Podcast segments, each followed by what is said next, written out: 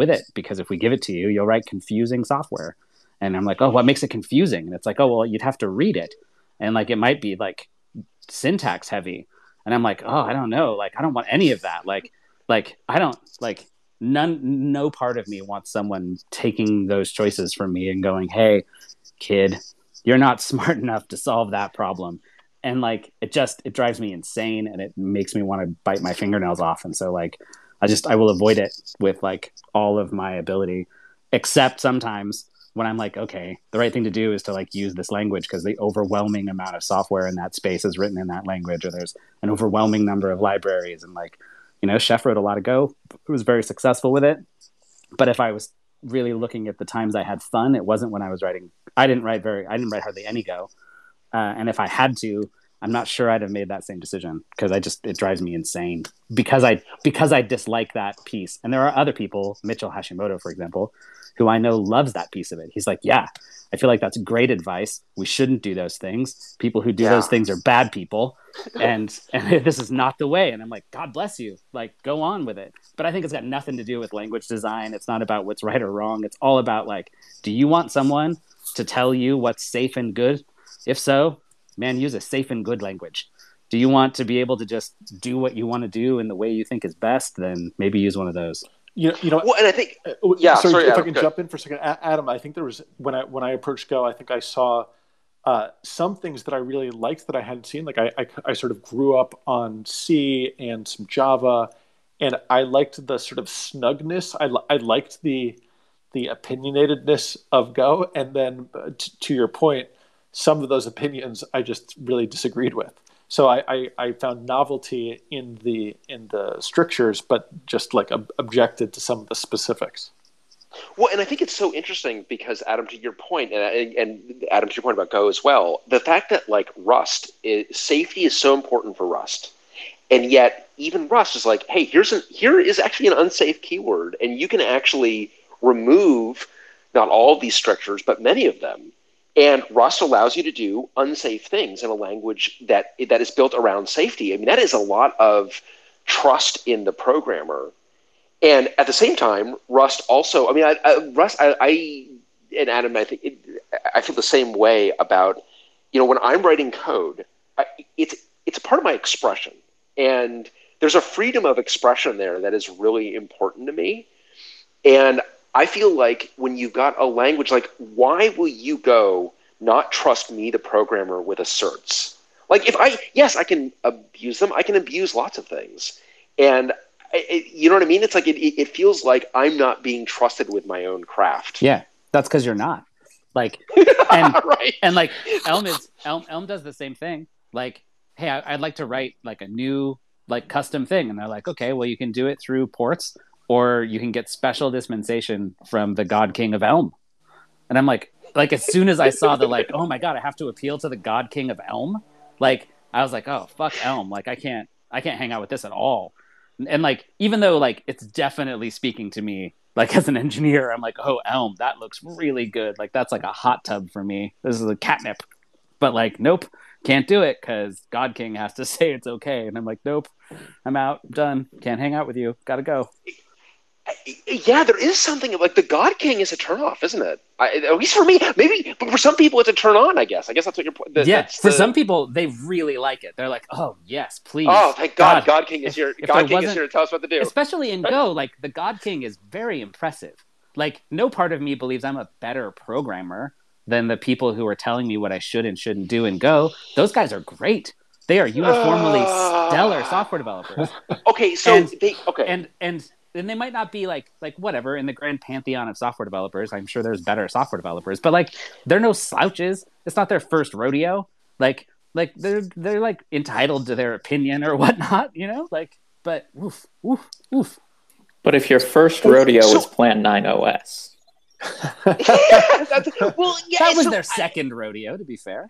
I, so this is where I do get like I feel that sometimes and okay like look I'm probably as guilty of this as anyone I think we overly lionize Unix a little bit and in that like th- there's so much that's important about Unix says the Unix, Unix, superhero uh, okay Is, is, that, is that is that is that who I am? You, I'm just I'm just a man. You're many you're many things, but yeah, you are you definitely have like a fucking DTrace cape.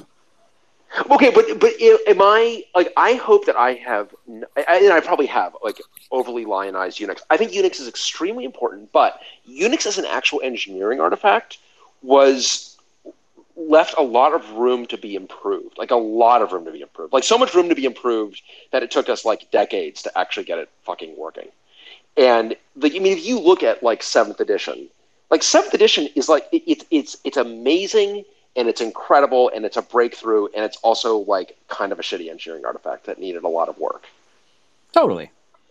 Yeah, I mean, we're, So- so, we're talking about asserts here, right? And like one of the things is tearing down threads is a mess in almost every single runtime out there. And it's like what assert is going to go and do for you. Um, but to drop a little kind of bomb into the conversation, there's asserts in the Go standard library in the implementation, right? It's just a hand rolled assert for for their own purposes. And I mean, I don't know yes. who wrote that wiki entry, right? I, it might be the core team or it might just be some random person, but like you can find a hash hash C wiki from Freenode and just like it's full of stuff like that. So, like, is the assert? You know, we we were talking earlier about like, do you want a supervisor system or a thing that takes the process down? And you could implement your assert as OS exit, which is just going to tear the process down, not run any callbacks or anything else, or you could implement it as panic and do a supervisor. So, like, which one do you want? Or take a fucking core dump. I know that like this is where I I, I don't know. I mean, Adam, this is where I do feel like I, maybe we're crazy because I feel that not many, not like the very best way to debug an errant system is to take a snapshot of system state and de- and debug how you got into this errant state. And that snapshot system state- state is called a core dump. And I feel we have failed because this is not something that many people do. I- I'm- Have I'm you ever totally with tried to debug okay. a Go I- core dump? I'd, I'd like to interject and uh, mention two brief PSAs because I know we are on the Twitter Spaces cap limit, and I'd like to take myself off the PSA. And I actually think it's like such a timely moment to mention this uh, with respect to core dumps and snapshots. Um, so PSA number one is that uh, today is uh, Alan Kay's 81st birthday. Uh, Wow. So Alan Kay did the Smalltalk uh, and also Dynabook. So uh, Uh, can I say on this moment, thank you for the, Alan Kay's wife also wrote Tron. Did anybody know that? I learned that yesterday. so there is this video that Alan Kay made to celebrate Ted Nelson's. Uh, um, there was this event that they celebrated Ted Nelson's, and uh, Alan Kay couldn't make it, and uh, Steve Wozniak uh, uh, was physically present there, and instead of Alan Kay dubbed, but Alan Kay uh, recorded a video, and in the video, there is Alan Kay and Alan Kay's wife, and Alan Kay's wife Alan Kay's wife uh, describes how Tron was uh, typesetted on a Alto, I think, or something similar to that. I, I, Oh, I don't- I don't know God. the- I don't you are blowing my mind. I thought my mind was blown when I learned this fact yesterday, and you are really detonating my mind. So Tron was typeset on Alto. it's something like that. Uh, it's probably the first. Uh, what is it like the film manuscript, or what? What do they call the the ones that they type The- in monospace? Uh, right, and the so I you actually I even know the scene they're talking. So for I, I don't think Tron's a great movie. I've never I know, watched Tron, so that's It's like the weird thing about it. Like the light bikes are awesome, but Adam, have you? When was the last time you watched Tron? Me, Either, either, either Adam. never. Adam Jacob, you watched Tron? So many times when I was a um, one of my earliest memories was like in like a daycare when I was like pre first grade, and they would take us to the movies like twice a week, and because it was clearly a very different era, and and Oh, and like and Tron was the only movie for like months, and so like that that is burned into my early memories the same way that like Mount St. Helens exploding is burned into my memory. I- Is there a way that I can be assured that you and I will be in the same Gen X retirement home, Adam? Because I, I just, I, I, I could. th- This story warms my heart. Yeah. Uh, the, uh, so Nima, I'm sorry, I didn't mean to sidetrack you on on Tron. Although you, uh, because I know you got you had something else you wanted to say. That is just that is amazing, though. I can't get over. So, right, so Adam, I don't think Tron is that good a movie, though. Is what I wanted to. Uh, no, no. I mean, Right. like canonically good as a film. Like, I, I mean, way ahead It's of its time in, in visual effects or whatever. But like, Totally. but like, you know, was Mary was like Bedknobs and Broomsticks a very good movie? Not really, but it did have like Angela Lansbury and a bunch of like knights. You know, like it's pretty good. And there's like that weird animated segment in the middle where they like play soccer. It's pretty cool.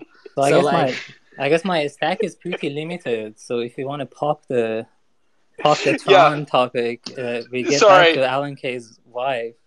So Alan Kay's wife in in Ted Nelson's uh, in the video that Alan Kay made uh, to celebrate Ted Nelson, uh, Alan Kay's wife uh, uh, is uh, laying on the ground holding a copy of uh, Computer Lib Dream Machines, which is a book that Ted Nelson wrote and is very celebrated.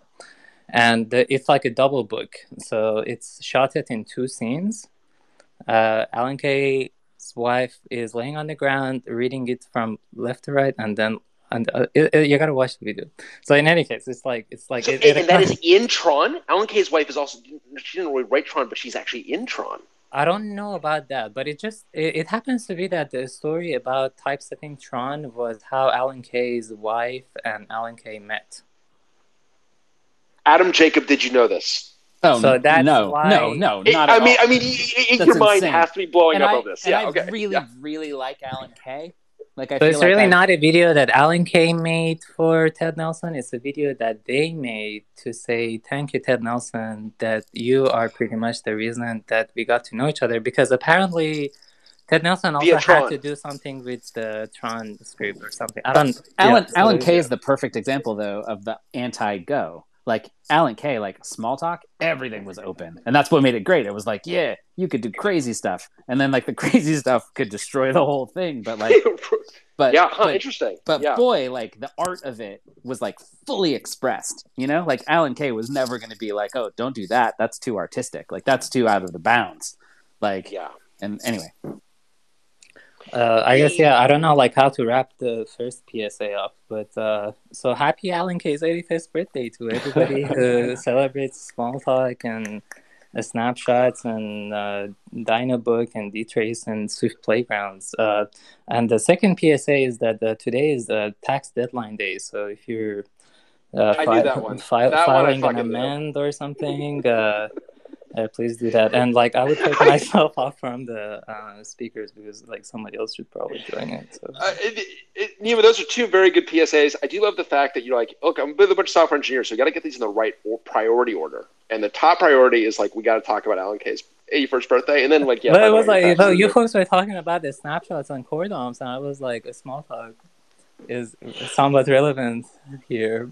So, I so thought- I I ran across and, and Nima, thank you so much for expanding on the the role of that Tron introduced Alan Kay to his wife. The um, I ran across that fact just yesterday in the I'm reading the Friendly Orange Glow by Brian Dear. Have you read this, Adam, on on Plato? No, I haven't. It's an amazing book. I got to say, it is it is well written, and the Plato history is crazy. It is just like internet alternate timeline. Um, this, do you know anything about Plato? No, Th- no, is- very little. so, the, it's a, so this is the, the system developed at, at the, the University of Illinois um, in the in the seventies, and is basically a network system that is quite literally like fifteen years plus ahead of its time. Um, I don't think we caught it until the- Khan Academy. D- d- d- Right, right. No, that's right. So what Aaron is saying is like that we did not get to the point where Plato. So Plato is actually designed to be a pedagogical system, in part because that's the way they could get funding for this stuff, and the, just like breakthrough display technology. So they had the 512 by 512 at a time when, like, I mean, that was way, way ahead of anything else. Plasma technology. Um, and anyway, this book, The Friendly Orange Glow, is is um, about at this point maybe what three quarters or third. And I knew about Plato from reading about uh, about CDC, um, the about control data, um, and their very strange CEO. Um, but anyway, that's how I ran across the. the uh, we'll put a link to that in the in our Twitter Space show notes. But highly recommended. It's a very good book. uh, you you just blew my mind with with the Plato reference. I I worked on Plato back in in the uh, what early '80s, late '70s. I'm an old. Oh. I don't even know why I'm on this call, with you guys. I love you. You're all so passionate. That's why I just like to listen. But Bryan, you just blew me away. Uh, no, Bob, you blew me away. So tell me. So tell me about it. How did you get exposed to Plato? Tell me all about it. Oh my God! Well, so um,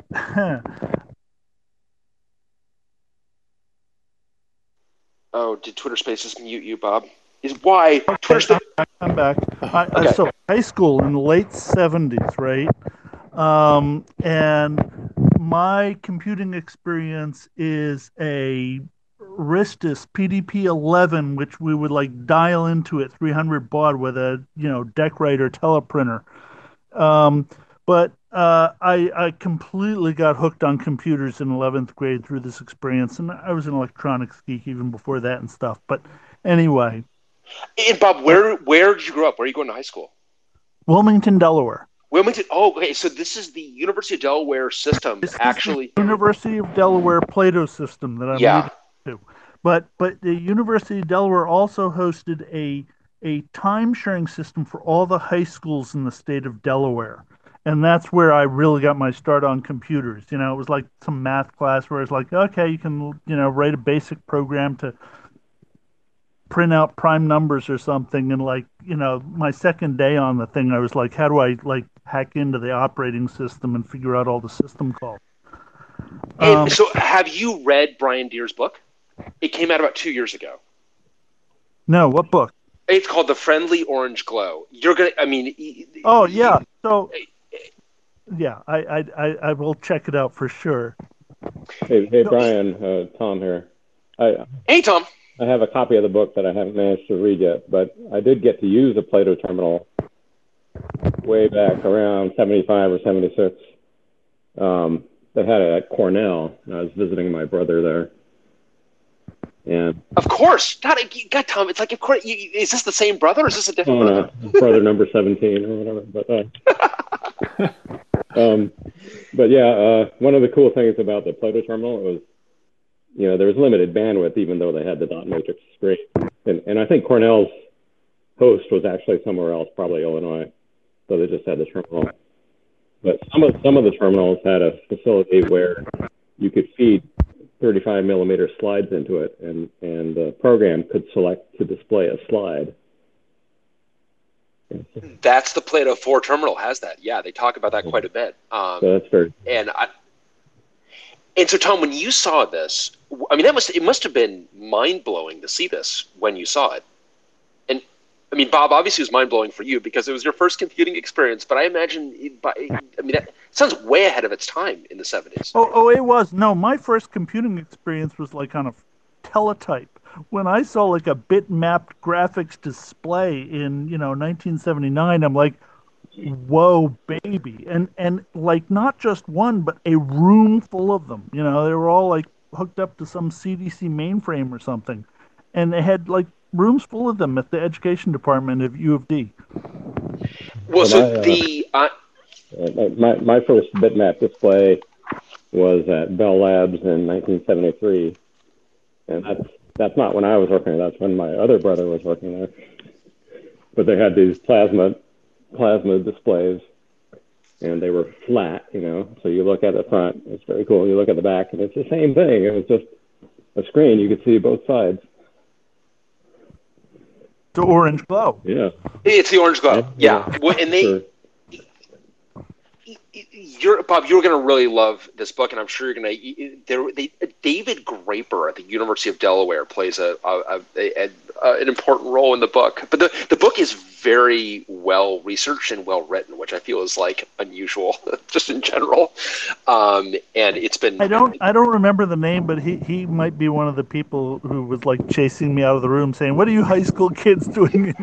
Well, so it's funny. This is why you're going to like the book because that's a real theme of the book. Is all of the high schoolers at in both Delaware and in Illinois that are exposed to computing via via Plato and how they are having to like sneak time onto these systems and you know all the hijinks and they talked about one lab where people would go into they would hide in the physically hide in the lab and wait for it to be closed so they could get compute time. Um, oh yeah, all, all of that was going on for sure. And so, did you? I gotta ask, did you play Empire or Aviator? Is that the other one? What's the other one? Aviators? I don't know what the, there's No, the. no, I was I was all about writing my own lessons. I wrote It- I wrote I wrote my own lessons uh, uh, like on crazy stuff like you know how to hack the elevators in in Smith Hall. Oh my god! Oh my god! It- just crazy nutty stuff. So do you? Because I think one of the things that's uh, that's and it's tough in the book is that a lot of this stuff is just lost because their storage was so finite that things would just get. I Deleted. have nothing from before like ten years after that. Yeah, wow. And so, Bob, you wrote in Tutor then, right? That was the language. Yeah. So tell me about Tutor because there's not like a lot on. You kind of mentioned Tutor, but like, what's the analog to Tutor today? It seems like a very educate Oh, me on Tutor. I, I mean, I'm not like a language compiler guy like I heard all you guys on the call, so I'm probably not going to do justice to that question. But I mean, at at that point, my only computer language experience was basic.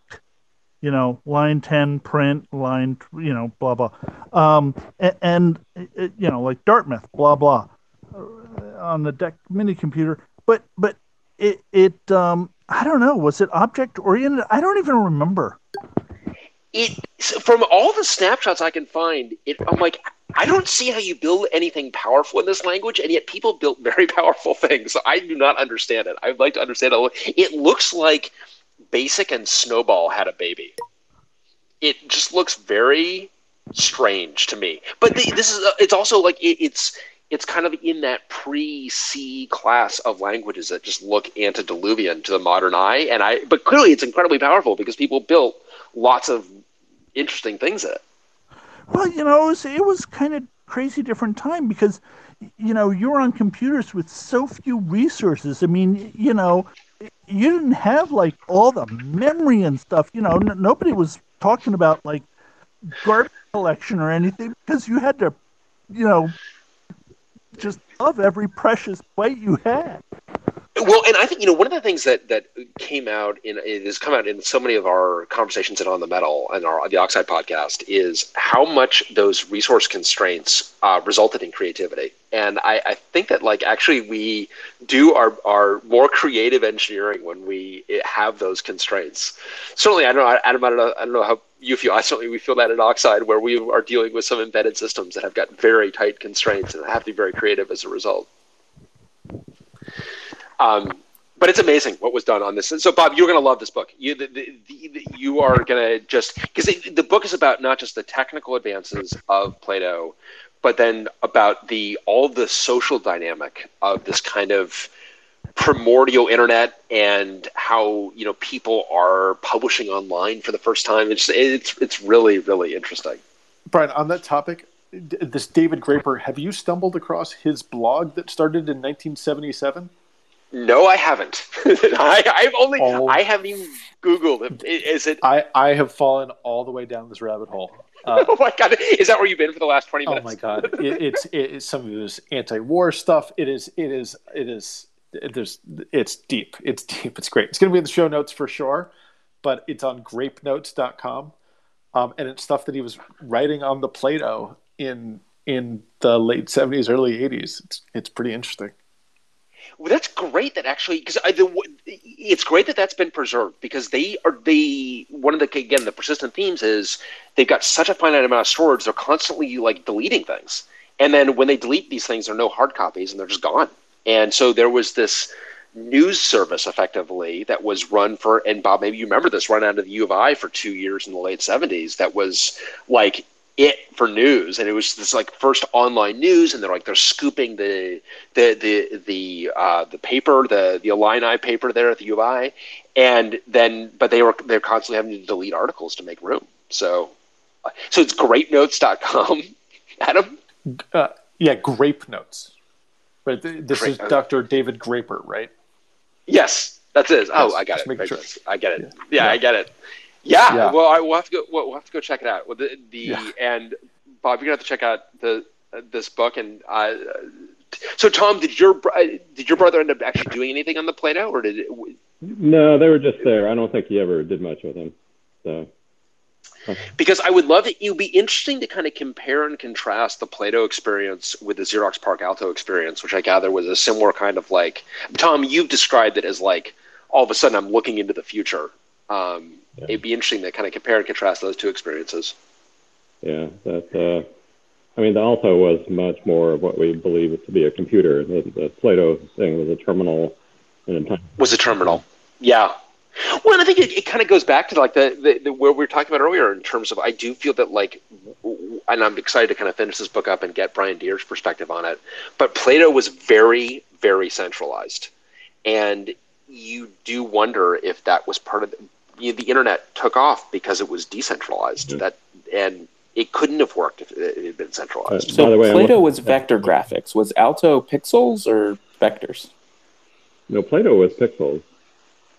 Yeah, but Plato's uh, bitmapped. physically pix- pixels, but I don't know what the programming model was. the programming model is very, very like it's very coordinate based. It is not vector based. Anyway, From what I'm I can see of. Bitsavers, and they have quite a few Plato manuals about the hardware and stuff. So and I'm sure there's going to be a um, when we did systems we love in Minneapolis. I was hoping to get a, a a Plato talk. This is before the the book was published. Now, of course, the book is and the book is very is well documented, and there's so many notes in there. Um, and Bob, you are gonna if you go to the acknowledgments of this book, you are absolutely to see people you knew because uh, the, he has clearly spoken with so many people who use the system. I, I'm gonna get the book for sure.